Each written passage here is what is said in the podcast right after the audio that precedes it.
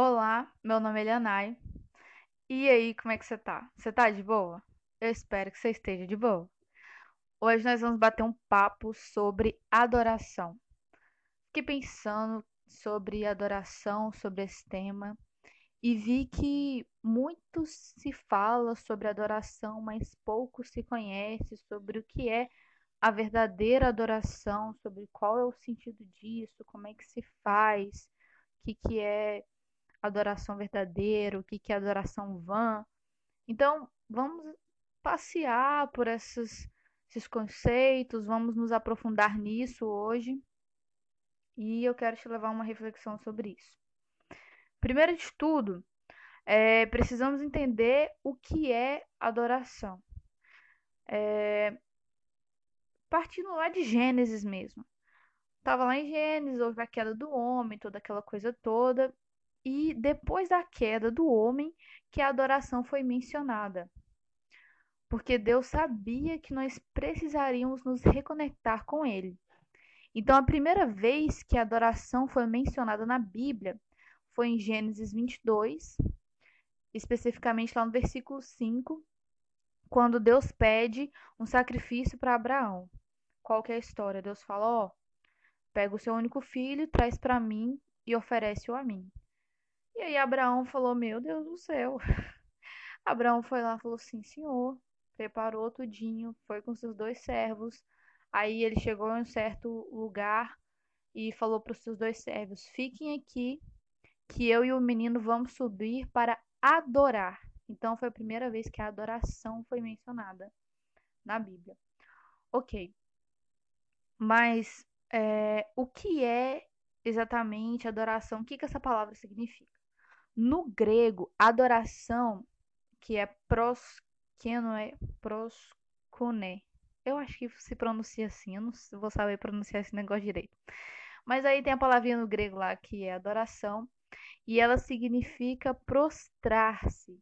Por que prostrar-se? Porque é uma posição de se prostrar com o seu corpo, com a sua alma, com o seu espírito. É submeter tudo que você é, tudo que você tem, tudo que você faz a Jesus, que é o centro. Então, adoração é isso, é colocar Deus, Jesus, Espírito Santo no centro da sua vida. É simplesmente entender que isso é a coisa mais importante que já te aconteceu, que existe na face da terra. Isso é adoração. Só que a grande dificuldade que nós temos hoje, pelo menos que eu tive muitas vezes, foi ah, adoração. O que, que vem na minha mente quando falo adoração? Música. Né? Falou adoração, já pensei em música, louvores, e aquele momento gostoso onde a gente está na igreja e o pessoal tá louvando, e aí tá naquele negócio, você fica arrepiado, e meu Deus, que coisa maravilhosa. E é lindo, é lindo. Só que a música, ela é uma oferta, ela não é a adoração em si. Por quê? Porque a adoração ela é mais do que isso, ela vai além disso.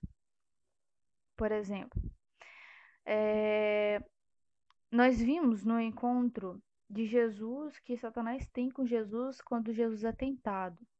Jesus passa 40 dias jejuando e tudo mais, e aí o diabo tenta Jesus. E uma das tentações que é que Satanás fala assim: Eu te darei tudo isto se prostrado me adorares. Então Jesus lhe ordenou: Vai-te, Satanás, pois está escrito: Ao Senhor teu Deus adorarás, e só a ele prestarás culto. Então, o que, que esse texto nos fala em primeiro lugar? Que a adoração ela exige de nós um movimento corporal de adoração. Porque aqui no texto fala: prostre-se diante de mim. Falou no sentido amplo da adoração, que é se prostrar, que é o movimento de se prostrar e prestar culto, que é o que? Adorar com o serviço. E Satanás fala para Jesus fazer isso porque ele queria uma adoração completa para ele. Só que Jesus fala: não, não, não. essa adoração completa, a adoração eu presto somente a Deus. Eu me prostro e nós devemos nos prostrar e nos e cultuar a Deus, que é adorar com o serviço, só ele, só ele merece. Por isso que ele fala: só o Senhor teu Deus adorarás e só a ele prestará culto. Por quê? Porque só ele é digno. Só ele é digno. Muitas vezes eu falo, por exemplo, por experiência própria, que no meu passado eu colocava outras pessoas no trono do meu coração e eu adorava aquelas outras pessoas. Porque o que, que você adora? Primeiro, você adora o que é belo, você adora o que você ama, você adora o que você conhece. Então, como eu não conhecia o Pai na sua magnitude, sabe, não conhecia verdadeiramente, eu estava é, lá naquele momento cantando louvores e tudo mais. E depois, quando eu ia para minha vida normal, né, dos seis dias por semana, eu não conseguia trazer para o meu culto diário aquela adoração que eu prestava lá na igreja, porque eu verdadeiramente não conhecia o meu pai, né, o próprio Deus. Então isso era um problema, porque porque eu não conhecia aquele a quem eu adorava, eu adorava a outras coisas, a outras pessoas o que é o errado, que é a nossa grande dificuldade. Porque no, muitos de nós queremos adorar, queremos prestar culto, mas não conhecemos aquele a quem estamos prestando culto. Não conhecemos o nosso Senhor. Então, primeiro, você precisa entender que adoração é se prostrar e adorar com serviço, que é prestar um culto, são duas coisas diferentes que precisam acontecer simultaneamente e elas acontecem à medida que você conhece. Tem um autor que fala que a intensidade da sua adoração depende da intensidade que você conhece a Deus. E outra coisa interessante que eu vejo sobre adoração, que a adoração ela é o amor. Porque não dá para separar adoração de amor. Você adora o que você ama. Então, se você conhece a Deus, como eu disse que é importante conhecer. Se você conhece a Deus, você o ama porque ele é irresistível. Gente, não tem como. Quando você conhece verdadeiramente a Deus, é irresistível você não amá-lo. Então, quando você ama, você o adora. E a adoração verdadeira, ela não existe sem o amor. Por quê? Porque a adoração ela precisa vir do coração. É, na Bíblia fala que os verdadeiros adoradores adorarão em espírito e em verdade. É algo que vem do coração, é algo que parte da intimidade, é uma convivência com Cristo, é você se envolver com Ele, sabe? É você se deleitar nele, você se satisfazer nele e você transformar isso em atos de louvor com seus lábios, em demonstração de atos de amor servindo. Então é todo um conjunto que acontece na adoração. É... E o outro ponto que eu queria explorar é por que Deus exige adoração. Porque na Bíblia diz: para amarmos a Deus sobre todas as coisas, como o primeiro mandamento no Novo Testamento. E o que, que é isso? É uma exigência de adoração. Deus exige adoração. Ele fala: olha, me adorem, amem a mim sobre tudo e todos. E eu fiquei pensando por quê? Por que será que Deus exige isso, né? Como é que funciona? E ele exige isso para que nós não sejamos destruídos. Porque pensa comigo. Quando você adora algo que não, algo ou alguém que não é Deus, você automaticamente se frustra. Porque você vamos, vamos supor que você adora um amigo. Nossa, aquele amigo é bom demais. Aquela pessoa é muito legal comigo e eu quero fazer tudo por ela. Se ela precisar de mim, eu tô, tô aqui quando ela precisar e tudo mais. E aí você, quando você se dá conta, você tá adorando aquela pessoa. Mas aquela pessoa é um outro ser humano que vai te frustrar em algum momento, porque não é o Deus perfeito. Então Deus, ele exige adoração para que nós não sejamos destruídos por outras coisas, porque quando a gente adora ele, não tem como a gente se decepcionar. Porque ele é a perfeição. Então não tem como você se decepcionar com alguém, com um Deus que é perfeito. Então ele fala: "Olha, me adorem, porque eu sou perfeito e eu quero o melhor para vocês. E eu quero que vocês estejam seguros nisso. Então me adorem, porque eu sou a perfeição e não tem como vocês se decepcionarem." Então, eu pessoalmente concluo que a adoração ela serve mais para nós do que para ele. Por quê? Porque Deus não precisa da adoração. Ele é a expressão da perfeição, ele não está inseguro, ele não sente falta de nada, ele é completo. Por isso que ele procura adoradores e não adoração. Ele quer pessoas que o amem acima de tudo, porque ele é o próprio amor. Tem uma ilustração muito legal do John Piper, que ele fala o seguinte: ele fala, ó, tem um paciente que precisa operar o coração e tem dois médicos para operar. Tem um, um dos médicos, ele já operou quatro pessoas e as quatro morreram. E o outro médico já operou mil pessoas e nenhuma morreu. Qual desses médicos o paciente deveria escolher para operá-lo? Se esse cirurgião que nunca errou, tá os dois lá no consultório, imagina aí. Tá os dois médicos no consultório e o paciente na frente deles para escolher quem vai operá-lo. E aí esse cirurgião que nunca errou, nunca matou ninguém, vira pro cara e fala: "Me escolhe.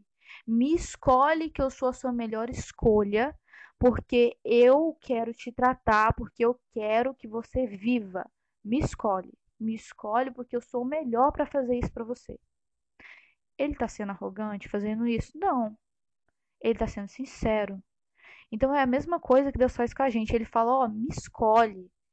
Eu sou a sua melhor escolha. Eu diria que ele é a única, porque é a escolha perfeita. E é isso que acontece em relação à adoração. Você escolhe a quem adorar e você conhece esse a quem você adora. Por isso que o ouro da adoração, ela tá na comunhão com Deus. Porque quanto mais você conhece, mais você adora, mais você se torna o adorador. E eu estava pensando que muitas pessoas hoje adoram outras coisas, sabe? As pessoas vão em um estádio de futebol e adoram os jogadores, as pessoas vão em shows de vários artistas e adoram aqueles artistas porque elas acham aquilo bonito. Porque o nosso estado natural humano é um estado de adoração. Nós fomos criados para amar o que é belo. Todos estão adorando algo que é belo. Se você vê uma pessoa que não está adorando Deus, está adorando outra coisa, para ela aquilo é belo. Só que na verdade ela não conhece o que é mais belo. O que é mais belo em todo o universo é Deus. Então, nós somos criados para amar o que é belo, para sermos adoradores disso. E o que é mais belo é o próprio Deus. É o próprio Deus. Por isso que é essencial conhecermos a Deus e tomarmos essa iniciativa de nos tornarmos adoradores. E aí você pode falar: não, tudo bem, eu já entendi que é importante todas essas coisas, mas aí como é que eu vou fazer para adorar? É só eu cantar uma música e prestar um serviço ali na igreja? Não, não é bem assim. Vai mais além. Porque conhecer a Deus é o combustível da adoração, claro, com certeza. E tem outras camadas além dessa. É, adoração, ela exige prática e disciplina. Por que, que ela exige prática e disciplina? Porque, como eu disse, quanto mais você conhece, mais você adora. E como que você conhece a Deus? Orando e lendo a Bíblia. É simples, é uma receita simples. Você vai orar, você vai ler a Bíblia e você vai praticar isso diariamente com disciplina. Por que com, com disciplina? Porque nós somos tentados a não fazer. Então precisa de disciplina, precisa ser algo intencional. Eu diria que a palavra-chave desse podcast é intencionalidade, porque você precisa ser intencional nisso, intencional em conhecer a Deus, intencional em adorar, intencional em colocar Deus no centro da sua vida. E agora falando sobre como deve ser essa adoração, o pastor Luciano Subirá fala uma coisa, fala, faz uma analogia, na verdade, muito interessante sobre adoração, sobre os estágios da adoração, que é, lá em Marcos 7, 6, Marcos 7, versículos 6 e 7, fala o seguinte: Ele, entretanto, lhes afirmou: Bem, bem profetizou Isaías a respeito de vós, hipócritas, Pois está escrito: Este povo me honra com lábios, mas seu coração está longe de mim. Em vão me adoram. As doutrinas que ensinam não passam de ordenanças humanas. Então, esse é o próprio Jesus falando é, sobre o que Isaías disse, né? E aí ele fala sobre essa adoração vã. Então ele não está desmerecendo, ele fala, ó, é uma adoração? É. Só que é inútil, não serve para mim. Por quê? Porque existem coisas que nos impedem de adorar. Então eu quero falar um pouco sobre isso. Por exemplo, Moisés, naquela época, Moisés lá, vamos voltar lá no Velho Testamento. Moisés vivia no Egito e tudo mais quando Deus o chamou para libertar o povo do Egito, o povo do Senhor. E Moisés foi até Faraó e falou: Olha, Faraó, libera o povo aí porque a gente quer adorar a Deus. Libera aí porque nós vamos adorar. E Faraó pensou: para esse povo estar tá pensando em adoração, eles devem estar tá muito à toa. Então eu vou é dar mais serviço. E Faraó taca serviço no povo. Para o povo que esquecer disso, tirar essa ideia da cabeça, fala não, né, besteira e tal. E a figura do faraó hoje para nós representa o mundo. E a saída do Egito representa quando nós conhecemos a Jesus. Porque o mundo, ele tenta te fazer esquecer dessa ideia, fala assim: "Não, não precisa adorar, não precisa disso e tudo mais". E aí, continuando essa historinha de Êxodo, ele fala, fala: "Não, Precisa não você adorar não, vamos fazer esse povo esquecer isso. Tacou o serviço no povo. Só que o povo não esqueceu. Moisés não esqueceu.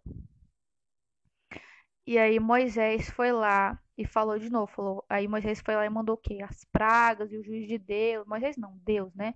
Deus mandou as pragas, o seu juízo e tudo mais. Aí Faraó ficou meio manso e lançou umas propostas para Moisés. Falou assim: "Olha, Moisés, já entendi que vocês querem ir lá adorar. Mas faz o seguinte: adora aqui no Egito mesmo. Entendeu? Continua aqui, vocês podem fazer o culto de vocês, fica à vontade, mas fica aqui no Egito. Fica aqui. O que, que Faraó estava falando? É, trazendo isso para o dia de hoje. Adora aqui no mundo. Continua sendo do mundo e adorando. Não tem problema não. Só que ele tava falando lá, né? Tipo, continue sendo escravo. Continua sendo escravo, mas pode adorar, não tem problema não. Continua aqui no mundão. Só que não tem como fazer isso. Por quê?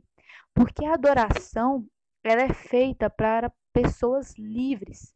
Não tem como eu e você permanecer no mundo e adorar a Deus. Não tem como. Por isso que Moisés falou: não, isso não. E aí foi lá mais praga, mais juízo de Deus. Faraó ficou mais manso. Aí Faraó falou assim: Olha, Moisés, tudo bem, tudo bem, já entendi, né? Vocês querem adorar. Então faz o seguinte: vocês podem sair do Egito, mas não vai muito longe, não. Não, vão, não vamos romper tudo assim de uma vez, nossa, né? Sai do Egito, mas fica aqui na minha vista, não vai muito longe. E aí Moisés fala: não, não, eu não quero, eu quero me desligar toda, totalmente, eu quero sair do Egito. Moisés não aceitou essa contraproposta de Faraó. Por quê? Porque não basta nós sairmos do mundo e permanecer perto do mundo. Por quê? Porque para você se tornar um adorador, você precisa se entregar por completo. Não tem como você dar partes sua para Deus. Deus não divide a glória dele com ninguém. Sabe?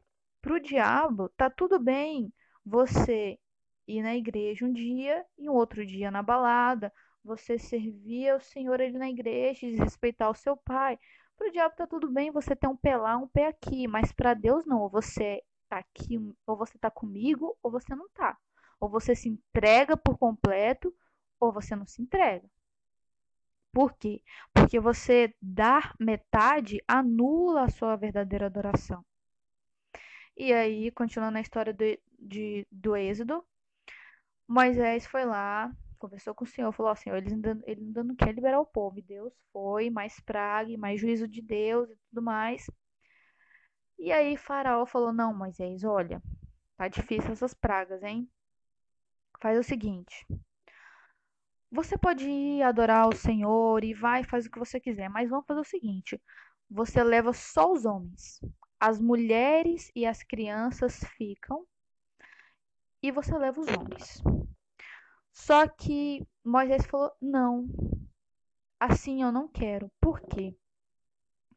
Porque Faraó queria impedir Moisés e o povo de Deus a adorar a Deus em família porque Deus criou a família, ele, ele tem um chamado para a família, que também é a família adorar junta.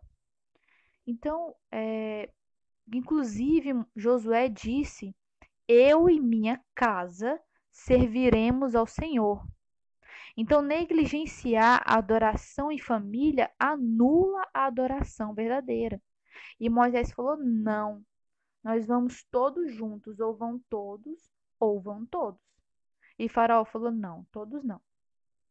E aí você vê que cada proposta de Faraó vai ficando mais sutil. Primeiro ele fala: pode ir, mas não vai muito longe. Primeiro ele fala, na verdade, que pode adorar aqui mesmo. Depois ele fala, não vai, mas não vai muito longe. Depois ele fala, não vai, mas deixa as mulheres e as crianças. Não adora em família, não. Então cada vez fica mais sutil. E a quarta e última proposta que Faraó faz ele falou: Ó oh, Moisés, vocês podem ir, vai, leva homem, leva mulher, leva essas crianças, leva todo mundo. Mas faz o seguinte: deixa o rebanho de vocês aqui comigo. E aí Moisés ficou nervoso. Moisés fala: Não. Poderíamos nós sair e não prestar sacrifício ao Senhor? Por quê? Porque naquela época os animais eram sacrificados a Deus e eles precisavam desse rebanho para sacrificar ao Senhor. Então, Faraó falou assim: Olha, já que eu não posso te impedir de adorar, já que eu não posso te atrapalhar, já que eu não posso impedir a sua adoração em família, eu quero te impedir de prestar sacrifício ao Senhor com o que você tem. Por quê? Porque isso também anula a adoração, porque a nossa adoração ela tem que ser uma entrega completa, tem que ser uma adoração com a nossa família e com os nossos bens, com tudo que nós temos. Muitas pessoas não gostam de falar essa parte, mas ela é extremamente importante.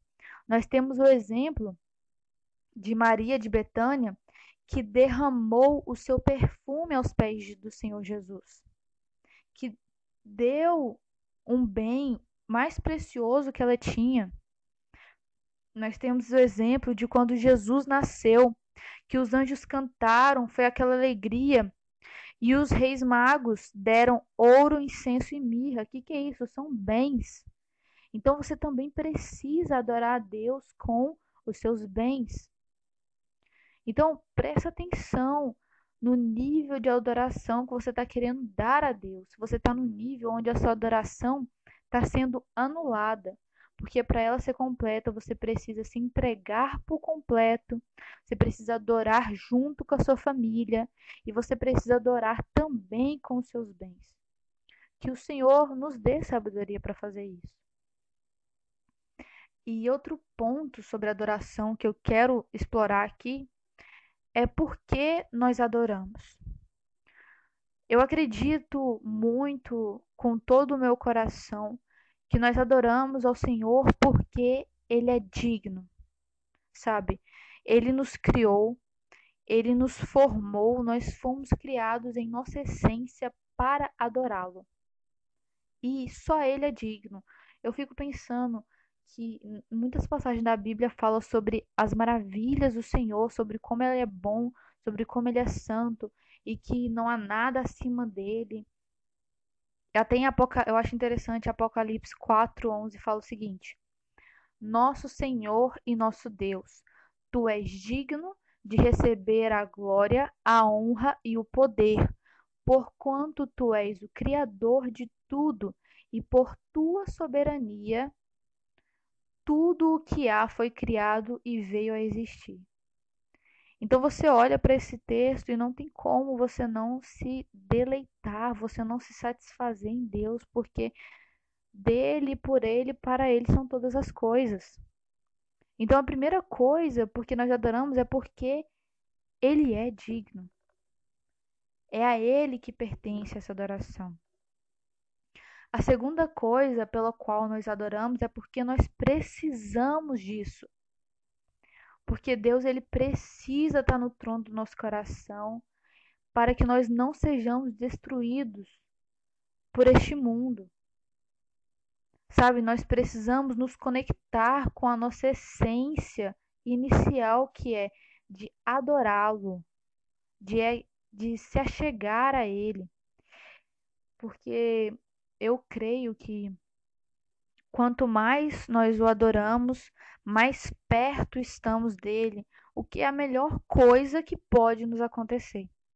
Em Tiago 4, 8 diz: Achegai-vos a Deus, e ele acolherá a todos vós. É, por exemplo, o que, que esse versículo quer dizer? Por exemplo, tem uma corda que Deus está segurando e você está segurando bem lá de longe. Você está lá segurando essa corda. E você não tem é, como puxar, você só pode segurar. E aí, Deus, toda vez que você adora, Deus puxa um pouco dessa corda. E cada vez que você adora, ele puxa mais. Por quê? Porque a, quando você dá uma adoração verdadeira, que é conhecer a quem você adora e glorificar a esse Deus que você adora. Então você vai adorando e ele vai puxando essa corda. Então você vai se achegando mais perto, sabe? Então é, é algo realmente incrível. E o terceiro motivo pelo qual nós adoramos é porque essa é a nossa resposta ao Senhor. Em Hebreus 18 e Hebreus 12, 28 diz: Portanto, já que estamos herdando um reino inabalável, sejamos agradecidos e, desse modo, adoremos a Deus com uma atitude aceitável, com toda a reverência e temor.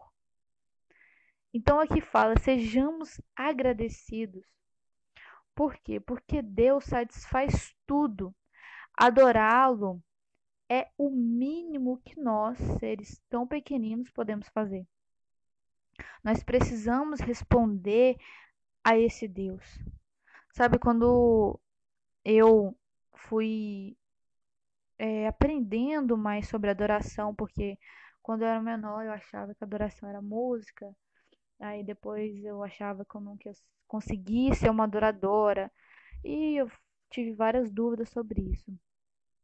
E quando eu comecei a ter mais intimidade com o Pai, e eu passei a adorá-lo, não só nas canções, cantar, louvar o Senhor, é maravilhoso, é uma bênção. Mas eu passei também a servi-lo e adorá-lo com a minha vida e me esforçar para isso. E quando eu não fazer, me arrepender e tentar de novo e me esforçar de novo. E eu percebi que é, isso me deu uma visão diferente sobre a adoração. Porque eu comecei a olhar para o Senhor e contemplá-lo. A minha alma começou a se prostrar ao Senhor, as minhas emoções começaram a se prostrar ao Senhor. Por quê? Porque era uma adoração completa. Era uma adoração não só de louvar, mas também de me prostrar. Eu lembro uma vez que eu estava lendo a Bíblia e eu comecei a chorar de emoção de ler a Bíblia e tanto que aquilo era lindo e maravilhoso, porque eu estava verdadeiramente conhecendo a Deus e ele estava se achegando a mim, ele continua se achegando a mim. Então, as minhas emoções naquele momento estavam se prostrando a ele. Porque é aquilo que eu falei no começo, é um prostrar-se de corpo, alma e emoções. Todas elas precisam se prostrar, precisam prestar culto ao Senhor. E outro motivo pelo qual nós adoramos é porque é algo único. Por que, que eu falo que adorar é algo único? Ser um adorador é algo único. Porque pensa comigo, nós nunca vamos ter essa oportunidade no céu de ser um adorador como nós somos na terra. Por quê? Porque aqui na terra nós temos tensões, nós temos luta, nós temos dificuldade, coisas que nós não vamos ter no céu. No céu não há luta, não há tensões, não há dificuldade.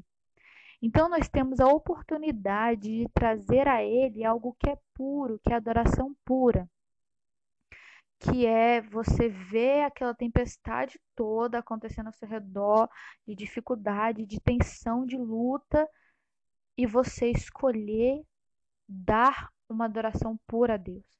E você escolher inclinar o seu coração para isso. Sabe, isso é maravilhoso. É uma oportunidade única em pensar que aqui na terra, onde a tudo isso acontecendo ao nosso redor, nós podemos adorá-lo. No céu não vai ser desse jeito. No céu vai ser mil vezes melhor, vai ser mil vezes melhor. Obviamente. Mas aqui na terra nós temos uma oportunidade única de falar: nossa, a tempestade veio, a tempestade foi e talvez ela volte, mas eu permaneço aqui adorando porque eu fui criado para isso. Então é incrível, é incrível mesmo. E eu pensando sobre o que Deus pensa sobre adoração e como ele vê isso, eu creio que Deus ele ama a conexão que a adoração proporciona, porque Deus ele é um Deus relacional, sabe? Ele não precisava nos criar, ele não precisa de nós, ele não precisa de adoração, mas ele escolheu nos criar, ele escolheu se relacionar conosco. Então, adoração como ela é uma fonte de conectar, de conectar, de nos conectar com o Pai, Deus ama isso, essa conexão, porque ele ama se relacionar conosco. Ele ama a intimidade que a adoração produz, porque não é só o louvar, mas é uma vida onde ele é o centro das coisas. Então, Deus se agrada quando somos adoradores. Deus não se agrada, não é da adoração, não é daquilo, mas ele se agrada do adorador, porque ele não precisa da adoração, ele, ele quer o adorador. Então, que Deus nos capacite, que Deus, sabe, incline a nossa alma, as nossas emoções e o nosso corpo a isso, e que possamos verdadeiramente nos prostrar diante dele. E que Deus te abençoe.